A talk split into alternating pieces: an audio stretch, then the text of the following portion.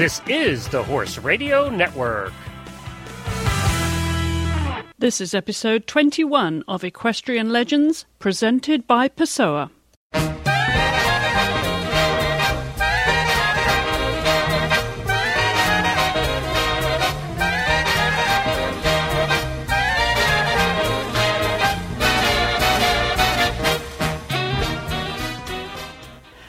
And welcome to the programme. My guest this week is New Zealander Jennifer Miller. But first, a message from our sponsors.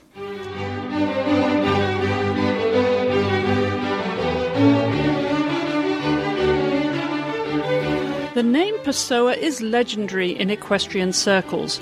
During his phenomenally successful career as a rider, Nelson Pessoa set his sights on creating the ultimate in saddle design – not satisfied with the perfection of balance, aesthetics, and craftsmanship, Nelson's goal was to provide riders of every level the opportunity to train and compete in a true competition level saddle.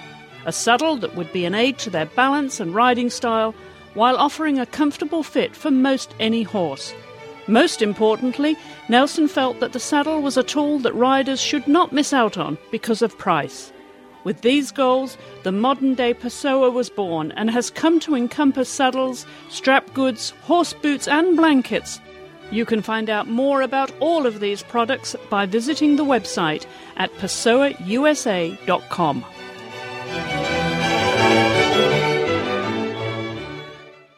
Jennifer Miller was born on November 25, 1935, in Christchurch, New Zealand the older of six children, to Ian and Eunice Cloudsley.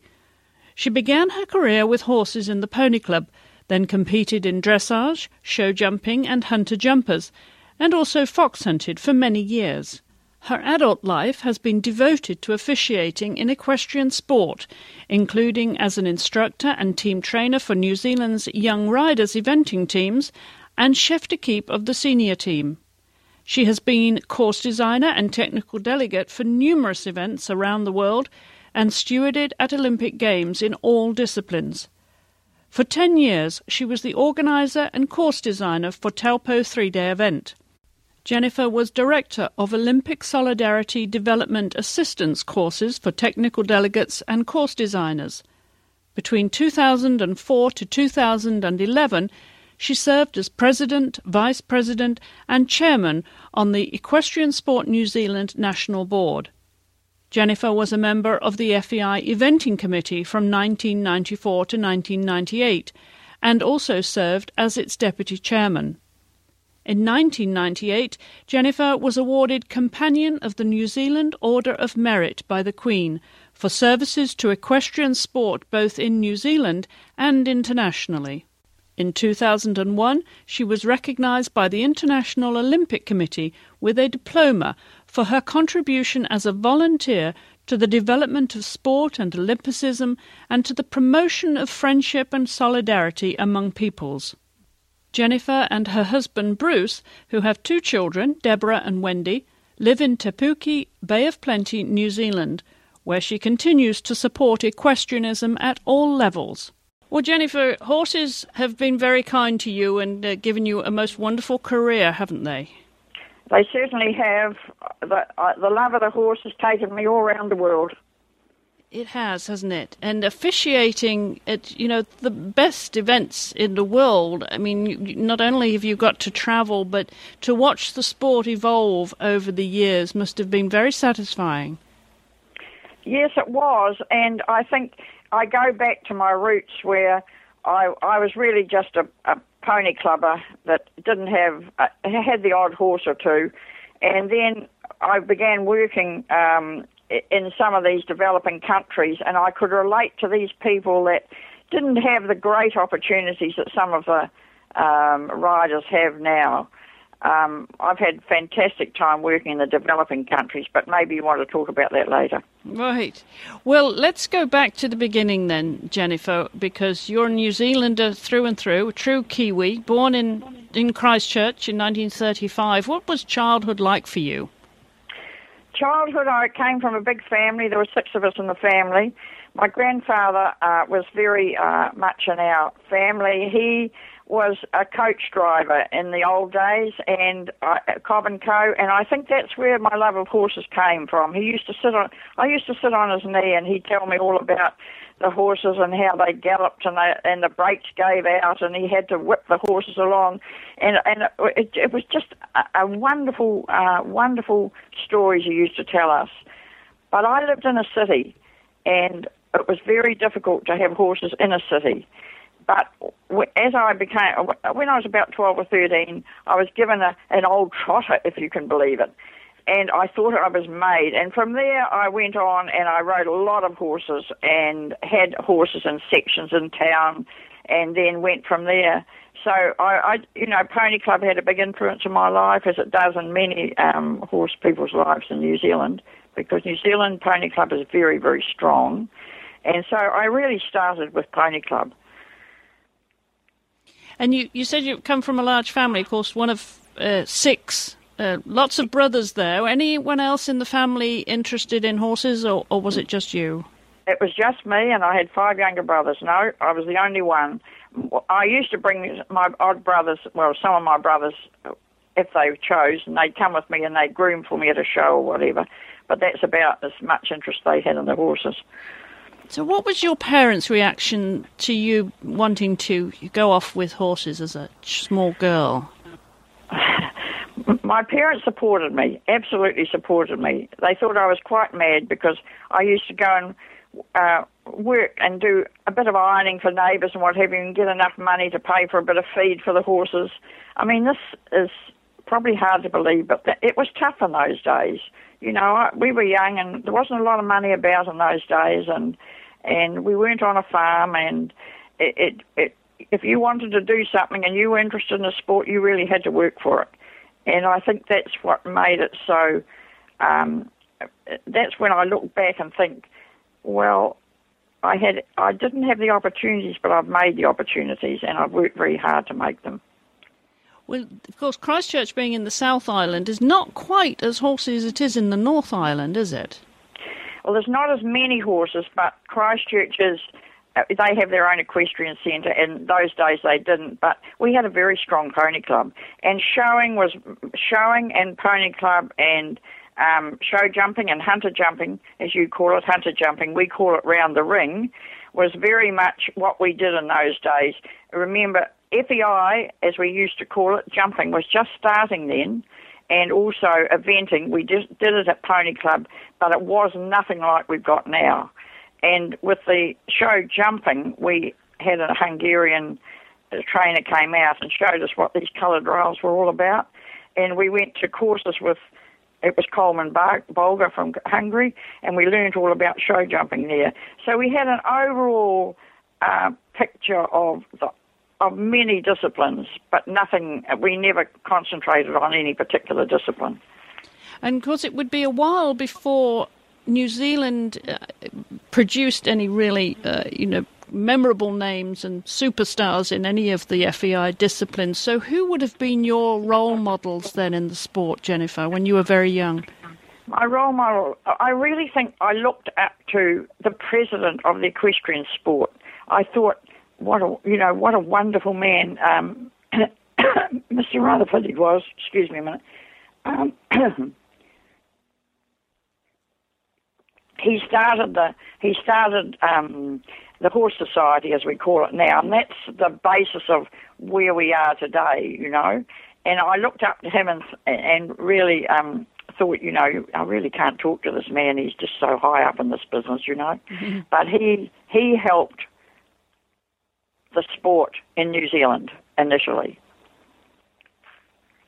Now, what about um, competitors, though, with uh, show jumping and eventing? Of course, eventing was really yet to take off in any serious way in in your part of the world. But show jumpers, of course, you'd be watching, reading magazines, and, and watching what you could. Were there any riders that you aspired to? Did you have a competitive streak yourself?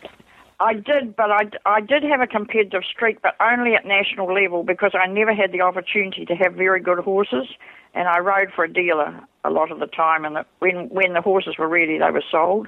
So I never had any aspirations that I would ever be a great rider. I was just a run of the mill rider, but I loved the sport. But we looked at uh, when they first sent a team to Japan, uh, the jumpers. I, I thought this was absolutely fantastic. But we're going back in the 50s then, and it was just starting the fact that you could actually travel horses. Um, so that was jumping, and show jumping was very strong in those days as we came through, and eventing didn't come through till later. Right, right. And of course, New Zealand is often considered, you know, such a rural environment for people growing up where they can ride their ponies to school and that sort of thing. We often hear those kind of stories. D- did you ride your pony to school? No, I didn't. But I ha- uh, but but I have to say that when uh, when I got married and we're going on and we're jumping um, 20 years, uh, when I got married, I came onto a farm and we've been farming for 50 odd years. And of course, my family, my children had all those opportunities. They didn't ride to school, but they had every opportunity with their horses. Um, and, and we all hunted. My husband's a horse person too. He'll tell you that he he went to shows before I did because he was on a farm. right. and he, he, had those opportunities. Right. So, so that, we all gone. Well, that was a shared interest then, the horses. It, it, that's how I met my husband through the shows, and um, and we had a shared interest, which is he has been a terrific support for my whole whole of my married life, really. And he's been interested too because he's helped build cross country fences. I mean, he's been fully involved. So I've been very fortunate, really. Now, going back to those early days, Jennifer, when you were growing up, it was, you know, obviously wartime. It was World War One go, going, World War Two rather going on at that time. Was there any uh, fallout effect on your family? Were you, was anyone involved uh, remotely with that effort? No, no, not really. My father wasn't allowed to go to the war because he had flat feet, so he was home um, helping to support the family. So I, I had no uh, no connection with. Uh, we just knew that we had ration cards and we had to be careful with what, what we spent because of the the rationing. And that's what I remember going to the grocers with rationing cards. And do you remember some of the produce that you got with those ration cards? Was there the yes. concentrated orange juice and things like that? Yeah, and butter. And butter. You were you were cut off a bit of butter. I'm I'm I'm aging myself when I talk about that, but as a child, I can remember very well going across to the grocers and getting half a pound of butter with a, with a coupon. yes, and of course, meat yeah. was in rations too, wasn't it? Yes, it was. It was. Yes, no, it was a very different childhood from what our family, our children had, and also what what what is now. You know. What would be your fond memories then of growing up during that period? You know, whilst you were still at school. My memory was my best memory was being given a bicycle, and and I had a big kerosene tin, and I used to put all the feed for the horse on the in the tin and put it on the handlebars, and I had a bike, and I didn't have to walk to the paddock to feed the horse. And my first bike was my. when I think about it, I haven't thought about it for a long time, but getting a bike made so much easier for me with uh, with my horse horse riding. It really did. And now, what about school? Jennifer, you went to Christchurch Girls High School, but was that something that you enjoyed doing? Were you a good scholar? Yes, I was a good scholar, and I stayed at school until um, uh, university entrance, and then I decided to get a job so I could carry on with the horses. To be honest, I never went to university. Um, I wanted to ride my horses, and so I had a really good education. I got my school certificate and did what I had to do, and it's held me in good stead for for the administration side of, of what I did. Because I then I went on to work and I worked in in, in insurance and then in um, IRD, which is the Inland Revenue. And so I had good jobs that supported my love of the horse. Of course, that would have been all too important. I'm sure your parents were encouraging you to be self funded at that time if you were going to enjoy your horses as well. Very much so. Yeah, very was, much so. That was very much uh, of that generation, wasn't it? Yes, it was. Yeah. So, what sort of values would they have taught you that you have passed on to your children, Jennifer? Well, we're very. Uh, we've been told. We were told when we were young. Be honest. Always be honest. Never be be cruel to people because they'll it'll come back to, and you won't like it. And I've always had this. I can go to bed at night knowing that I've done the best I can for any anything I've been involved in with the sport, and, and in my lifetime. I I think that's the biggest thing was honesty, um, and it, it has held me in good stead right through. Now, you mentioned horses obviously were your priority then, that you, you wanted to give up everything so you could focus on your horses. What did that look like for you at that age, Jennifer? What type of horses were you riding? Right, I had in in those days we were, we just didn't have horses that just did jumping. I we rode um, we we got on our horse and we went to the shows. Now the shows are like your shows where you have um, um, round the ring, and I call it Ponzi stuff now, but we did it. And you the best hack or best rider or whatever. And then we also jumped at the same horse at the show.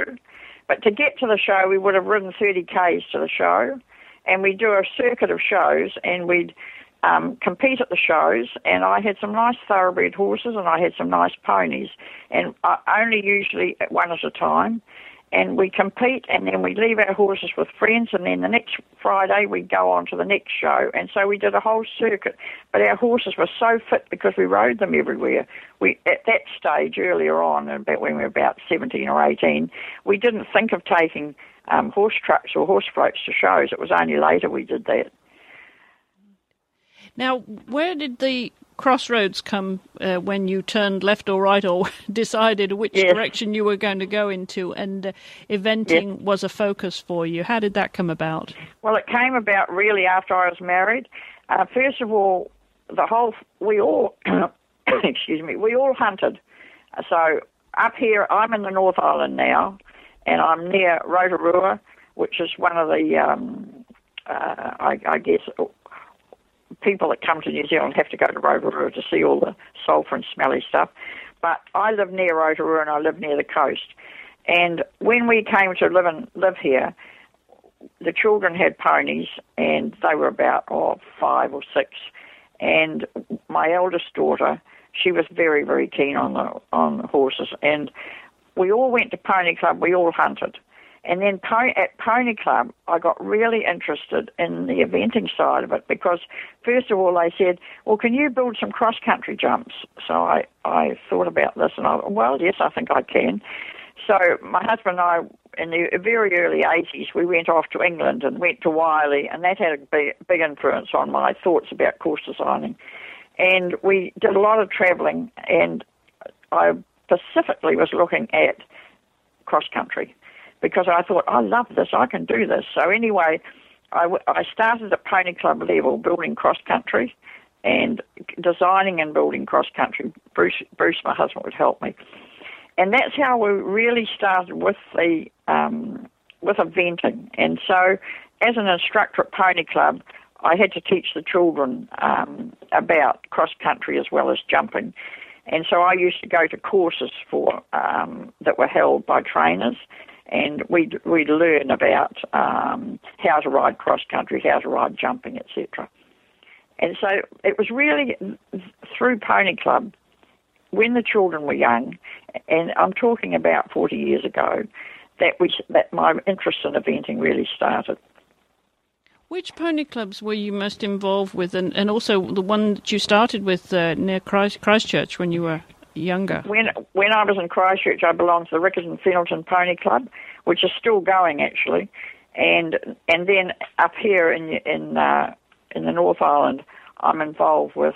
I was involved with um, a little place called um, Mata, Matata, and it's just in the Western Bay of Plenty. And we had Te Puke and we had Matata Pony Clubs, and they were all in a little group here. So I was very involved with um, with this this area of Pony Club and the of Plenty.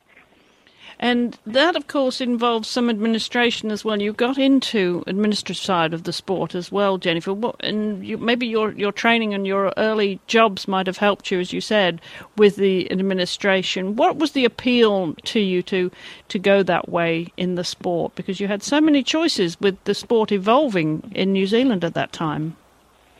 Yes, well, I, think what happened, what happened, it's like everything else. There's not a lot of volunteers that um, are prepared to put their hand up. And I know I first started as a scorer and, and then as a secretary, and at, at Pony Club level, and then you go out and you design the cross country as well.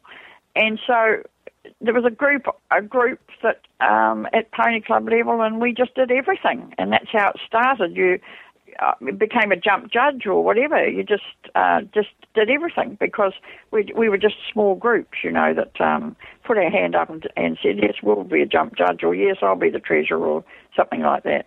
But so that's how I started with administration. Really started with the Pony Club. Well, of course, when you start to you know get involved with that side of the sport, uh, you know you need courses to go on. As you said, you went to England and got some experience at Wylye. But did that mean that you got involved with developing courses to, for educating and training people in course designing and technical uh, delegate work, and you know the FEI responsibilities of officiating that uh, you were so involved with? Well, initially it was nationally. Uh, I used to um, take courses around New Zealand um, under the auspices of Equestrian Sport New Zealand, because by then we were with uh, more or less coming out of Pony Club into Horse Society or the Federation, and so I I, I was um, the rules officer and uh, the planning officer for um, New Zealand eventing. And so my job initially was to go around New Zealand and take courses um, on rules or um, course designing or technical delegate work or whatever. And so that's where I first started. It was nationally I started before I became involved with the FEI doing um, all these courses. Was that a natural progression then for you, Jennifer, or was there peer pressure on you to become an international judge and designer?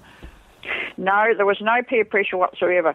I was involved at our equestrian centre at Taupo, and we only ran national classes. And I said to um, the, the the group, I think we can run a, a, an international cl- class here. But what are they? More or less, they said. What, what's what's it involve? You know, and and so I was involved in running the first first ever CCI in New Zealand, and that was at our Taupo Equestrian Centre. And so I had to become a a course designer, international course designer, and which I did and I was then able to be the course designer for that particular um, site. And so I was the first course designer for a long time, and then we gradually brought more people in. And also the technical delegate, same thing. They had to go to courses.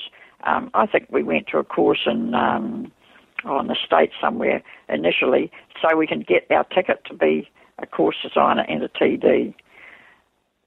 Well, you were a pioneer really at that time with the sport just beginning to see the light in New Zealand. And you, as you mentioned, you were at Taupo 10 years there as the organizer and course designer. Course designing then was a little bit different. What did you see as your challenges then when you were beginning to become recognized as a course designer nationally and then internationally? Well, initially, when we it, it progressed at Taupo particularly, where where we ran ran our CCIs. It progressed over the years, and when we look back and we, I look back and I think, my gosh, some of those jumps were pretty big. We asked a lot of questions, and I look back, and we didn't seem to have the accidents.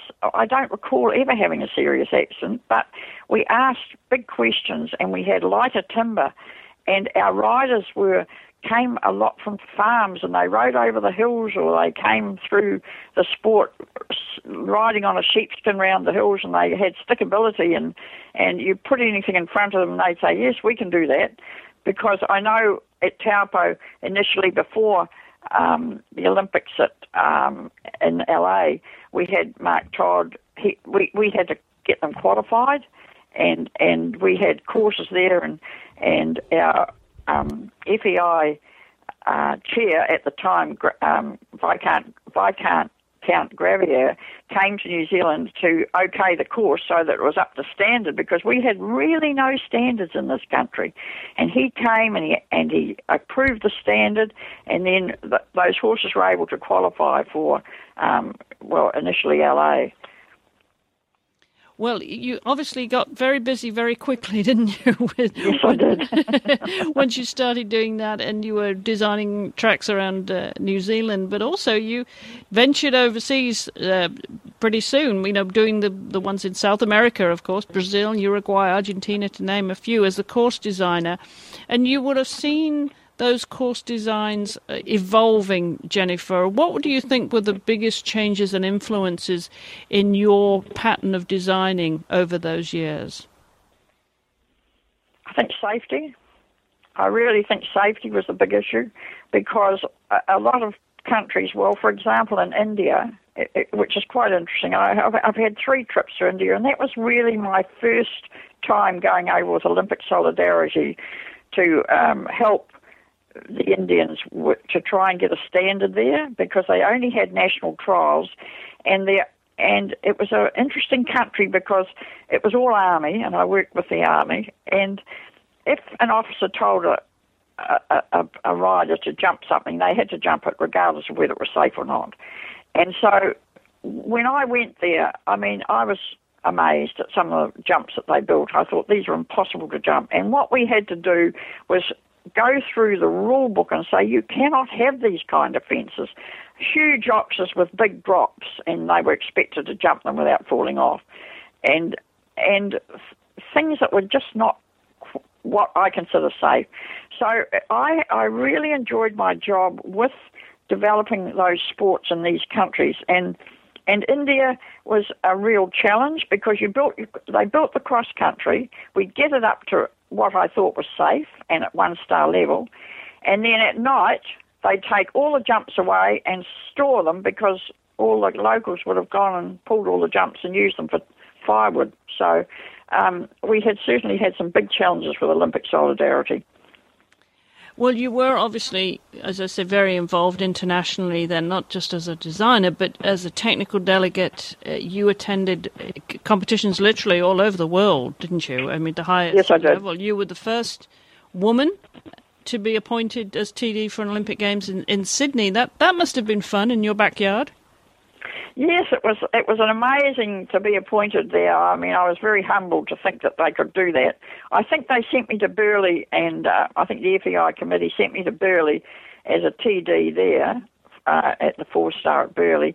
And I think they, unbeknown to me, they were testing me to see if I could cope with Sydney. And I came through okay, obviously, because then I was asked to do Sydney. And I think that would be the highest honour of my career, to be honest, because as you said, I was the first woman, and I think I am still the first woman to be appointed as a technical delegate for Olympics, and also the first Australasian, because everything was in Europe or in the States then. It was not um, not down here, not in the bottom of the world. and you were you you know about Sydney because I know you were involved there with yes. your broadcasting, what have you. But Sydney was uh, an amazing uh, Olympics. I started there three years leading up to the games, and when I first did my first visit, I got there. I think it was just after the la- the games before, about four years before, and had a look at the proposed site, and I couldn't believe it could be an Olympic site. It was just a huge, big rubbish dump, and I think um, I was so lucky to be working with the course designer Mike Etherington Smith, and we worked with Green Australia, and we, you know, they they wanted all the they planted thirty five thousand trees on the site, and we had all these people working with us to make sure that these games were going to be good games, and so I enjoyed the challenge. I was very fortunate that, you know, we were an English speaking country. I think that helped, and I was able to have eight people, um, international technical officials, to come at the event and help because in those days there was only one technical delegate. I never had any assistant technical delegates, and we had two tracks. We had one for the teams and one for the uh, individuals, and it was a huge job. And I think after Sydney, I said to them, said to the FEI, you know, you will have to have assistants like assistant TDs because this is a huge job when you have two tracks Of course, the sport's changed now, but in those days there was roads and tracks, a steeplechase, and two two tracks, one team and one individual for the cross country. So it was a big job. And also, Jennifer, when you were obviously right in the thick of the sport, it was also evolving as not only a national but an international sport uh, in New Zealand. And you were getting recognition by riders, obviously, such as Mark Todd and, and then Vaughn Jefferis, Blyth Tait, and Andrew Nicholson, Andrew Bennie, and on it goes it was a very interesting time for you to watch the athletes themselves get international recognition as well as what you were doing for the sport back nationally at home. Yes, it was, and it was so exciting because in 84 when we went to LA for the Olympics, there was only no more than half a dozen New Zealanders there. And that just shows you at that time, people didn't realise that we can do it and we had that team in, in LA, and I, my husband and I went, and the whole thing was different then. I mean, you weren't allowed to walk the cross country in Los Angeles until the six o'clock in the morning of the cross country, and I mean, I went there because I wanted to see what the Americans were building for cross country, so it gave us an idea of what was happening in the world. And and so you know, it's not that long ago that there wasn't that many people that knew about eventing, and that our riders were going to become uh, people that were going to be recognised as some of the best in the world. And they certainly were right there in LA, launched onto the world stage, and never looked back in the development of the sport for New Zealand. That's true, and then of course that rubs off on what happens in your own country because every every child wanted to be a Mark Todd, and of course eventing boomed from there on, and we had a lot more um, events here, a lot more horse trials, and we had more international classes. And when I say international, you see, we ran under international rules, they were FEIs, CCIs, or whatever, but we don't have the huge population here, and so you'd be building tracks for maybe ten or twenty riders at at three star level but we've continued doing that, and I think that's what has happened now as we do that, and then the ne- when they do the three star here, the next thing they're off to England or they're off to the States or they're off to Australia because they want to go where there's more competition. But it's been a huge, it's been a very good grounding for riders when they've gone overseas, they've seen the tracks here and they don't get phased by seeing tracks elsewhere because they know they've jumped tracks similar at home here. So that really meant that you had to up your game and keep abreast of the international development of the sport to bring yes, those challenges back home. Yes, I did.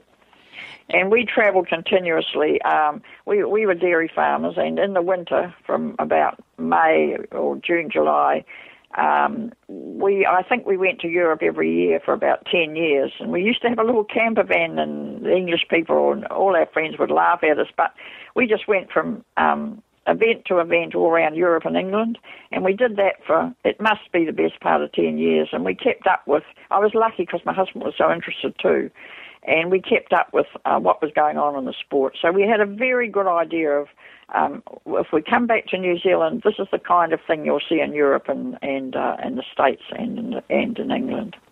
Well, you've mentioned Bruce, of course. He's been by your side and is so well known as, as part of the partnership. Literally, wherever you were, wherever Jennifer was, Bruce would be right there supporting you. So let's rewind all the way back, Jennifer, to when you actually met your husband. You said it was through horses. How did it come about?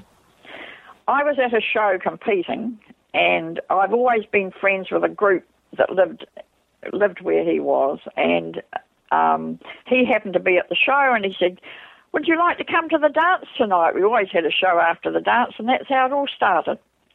And so we, we, it wasn't long before we were actually engaged. It was, I think, six months because I knew him through a group of friends, and so um, yeah, it was it just it was great. Yeah, it just happened. Well, that sounded seamless, Jennifer. But tell us about the proposal. Oh my goodness. Bruce would say I proposed to him, but that's not quite right. no, he, no, he said, no, I think, I, you know, I can't remember the proposal. I, I know that I can remember going with him to buy the engagement ring. It was, um, oh, I was, it was so exciting. In those days, everyone got married and and and it was so exciting to get engaged and then you'd be engaged for so many months and then you get married and it was it was just the biggest thing a little bit different in these days. What But, year was um, that, Jennifer? Um, in in 19, uh, 1959, right. 1960 we got married. Yeah. So, yeah. w- were you married in Christchurch? Yes, we were. Yes, and we immediately, um, when I think about it, leaving my family like that, I'd always lived at home, and we were married in 1960, and we got in our little car and we came to the North Island, and we were managing a sheep and cattle station for about a year. And because we weren't, we knew that if we came to the North Island, we could make enough money to um, buy a farm. And eventually, that's what we did. We we went dairy farming and share milking, as they call it, for about seven years, and bought our own farm. Well, in between time, was there an opportunity to have a honeymoon anywhere? Oh yes, we went to Mount Maunganui for a few days, and then we went to work. that was the nature of things those days, wasn't it? Just yes, it was. to get back yes, to was. earning a living. Yeah. and uh, uh, earning a living off the land, which, which is so common down there, of course. So you settled in the, the North Island into married life and had two children, two girls. Now, did you encourage them to ride? I didn't need to. We had horses here, and, and the eldest girl was so keen. And I remember we were milking one morning, and she was four. She hadn't gone to school, and we got this little pony on the farm. And she'd gone and put the bridle on, and she'd come to the gate of the cowshed, and I nearly had a fit because here she was bareback on this pony, and she could hardly ride. And so she, it, it just was ingrained into them. I mean, they just loved the horses, and um, so we. And from then on, we did encourage them. And once we bought our own farm, and we were able to, you know, we had our um, trucks and what have you, and the four of us would all go off hunting or whatever, pony club or whatever we do, and um, and so it was just part of life, and it, it, it was for the, for for almost um, oh 20, 30 years. We bred horses and um, and we we all rode, and it was just part of our life. It was wonderful. Do you still ride? No, I don't ride now, and I haven't ridden for about 10 years. I had a little bit of an accident and I hurt my back. So that's really what turned me into going into more administration side of it. Well, you certainly devoted a lot to the administration of the sport. You mentioned earlier that you were director of the Olympic Solidarity Development um, for technical delegates and course designers, and that involved a lot of travelling too. And you were also the FEI Development Officer for eventing in, in Asia. So, a lot of really committing yourself to developing the sport in a good and positive way in some of those far reaching countries, Jennifer. That must have been a huge challenge, really, when you saw what had happened with, what could happen in New Zealand, that you could potentially influence, you know, the rising of the, the tide mark, if you will, in other countries. I think it's been it has been a challenge, but oh so rewarding. I mean, I think about when I first went to South Africa, and that was later because I, I you know, I'd been to India and uh, Thailand and Malaysia and Hong Kong, Chile and Uruguay, Argentina, and all those other countries. And the last time that I worked with, uh, when I went in initially to a country was South Africa. At that stage, they hadn't had any international uh, events. But I went in as um, I, I did a seminar there, and also as a TD, and helping with them. And I, I worked there several years. Um, I had th- uh, several tri- trips there, and they were like sponges, the South Africans, because they were horse people, and all they wanted to do was learn. And I think my greatest joy was to see them at WEG, at um, WEG in, in, the, in the States. They rushed up to me and said, you said we could do it and we've done it. And I think that was absolutely fantastic. For me, that was a, rich reward for all the work that went in. Absolutely, it, it certainly was. Well, of all the countries that you've officiated in, you've watched the sport grow over the years, do you have any favourite venues, Jennifer? Oh well, I, I know you, you you live in the states, but I've always said Kentucky was my favourite uh, event where I TD'd. I just loved the way the people worked, the friendliness, um, and Janie Atkinson, who was the director then. Um, I, I just thought it was just the most. I've I dreamed about Kentucky. I remember when they had the first World Games there in the seventies. We were busy farming with our head down, and we couldn't, we didn't even think we, we, of going. And a friend went, and I felt so jealous, and I said, I just would love to go to Kentucky Park. But anyway, I got there, and I, it was everything I thought it was, and I think it still is my favourite place. Wow, and you officiated there what four times? In your, yes, I did, and I also ran a seminar there mm-hmm. um, for um, international course designers and CDs. So, when you look back on your career now, as you uh, you know settled down a little bit, not doing so much travelling uh, internationally, if you review what you've done, what you've achieved, what are you most proud of, Jennifer? I mean, I know you you referred to you know obviously influencing the sport in the developing nations, but if you have to tell your ch- grandchildren a story, what would it be? I think, I think if you want to do something, you can do it. I, I just say to I, I say to my grandchildren now, there's no such word as can't. There is no such word, and there's no such word as being bored. And I say to my grandchildren, when I was young, I wanted to do this, and it wasn't easy, and I did it. And you have to accept that there's good and bad. I mean, when I think of some of the um, places I've been to and worked in the Olympic solidarity with developing countries, some people wouldn't do it. And I know at the time when I was working in India, and just I'm sure you'd just love to hear this little story, but um, I was working in an army base, and um, it was at Meerut where the Indian Indians and English used to.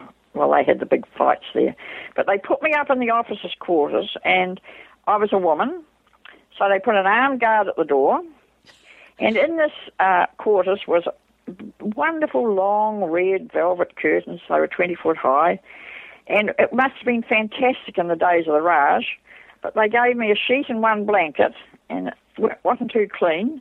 I had mice running over me, and the first night the shower and the loo weren't working properly, so in the morning they bought me a great big bucket of water, and I used a dipper to wash my hair on a concrete floor.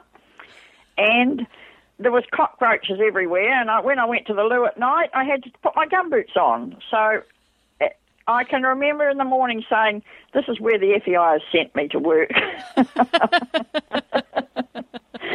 I, you know, you've got to be a certain kind of person because some people can't handle that kind of thing. But um, you know, India they just don't have loos. And I, I remember at the event saying, you know, when you're technical delegate, you go in the gate and you say, now the first thing that people want to get out is get out of the truck and go to the loo or the bathroom or whatever you call it.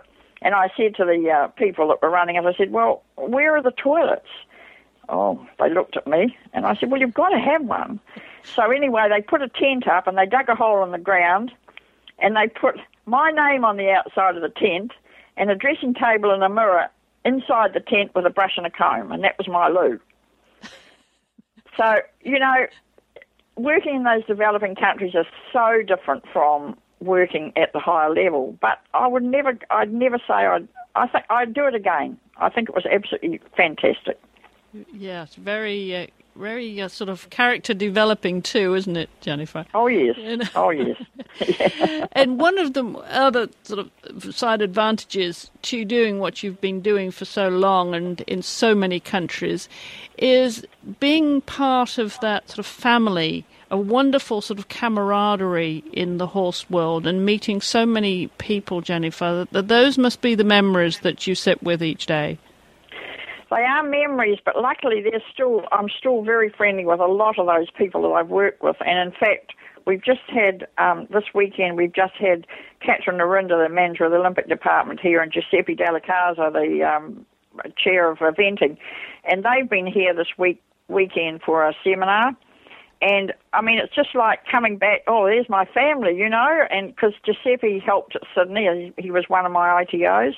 And um, Catherine, I've known for years, ever since I was on the committee, because um, I was on the FEI eventing committee for four years when Catherine was um, secretary, and she still is. And so, you know, this is it. They and they always say, "And where's Brucey?" You know, because they know Bruce. As you say, he's always there. And so it's the friends I've made around the world, and we're we're taking off to England sh- shortly because I'm I am working at the Olympics actually, and we're taking off. And I know the whole thing, the whole reason for going is because I'm going to see so many of my friends that I've made around the world. Yes, that's uh, absolutely marvellous.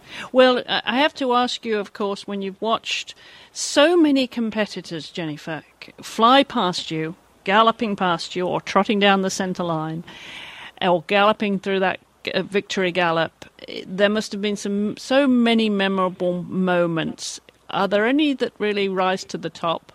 Yes, definitely. When we were at Seoul, because I was uh, working at Seoul in, in 88, it was Toddy going through and winning. Mark Todd. Yeah, yeah. And yep. he became the double Olympic yep. champion back to back. He did. Yeah, he did. And it was just that it was so un- I suppose you could say it was unexpected, but to do it again, you know, um, on Charisma, and that, that's the horse that we always think of, Charisma and Mark Todd.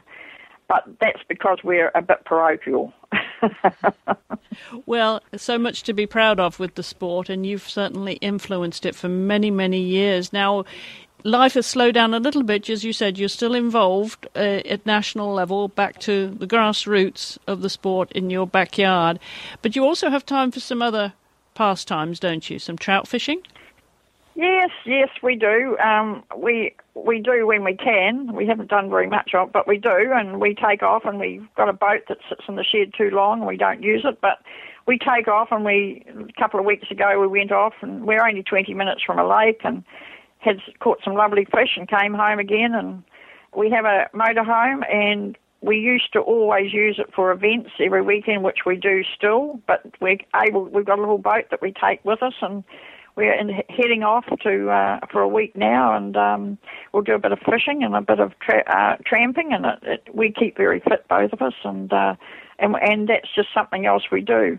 I just think, you know, when you get older, every day's a bonus, and you've got to do something, and, and we do, and we we keep ourselves very fit. And and the big my big job for the last four years has been um, president and chair of equestrian sport, and that was a huge job, and uh, it was you know as a volunteer, of course, but um, I retired in September last year, and that was my last um, um, big big effort for our national board. But I but I'm still involved at, at events, as you as you say. I, I I go back to my grassroots now, and I jump judge, or I they put me on a appeal committee or an ad hoc committee, or and I'm still an advisor for technical um, for stewards in in New Zealand.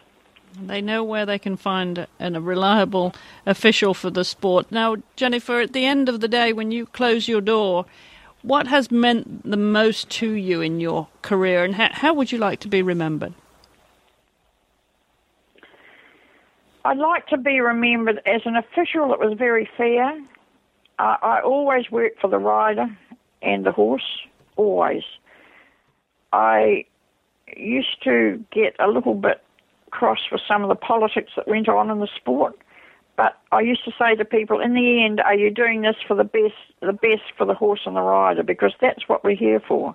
So I always think, at the end of the day, this is what we're doing it for, the horse and the rider, not for ourselves. We want to make it a good sport and a better sport. And you've certainly made your contribution to that, Jennifer. Thank you so much for being my guest this week. Thank you. I'm Chris Stafford. And please join me again next time when we celebrate the life of another equestrian legend. In the meantime, you can support our sponsors by visiting them online at pessoausa.com.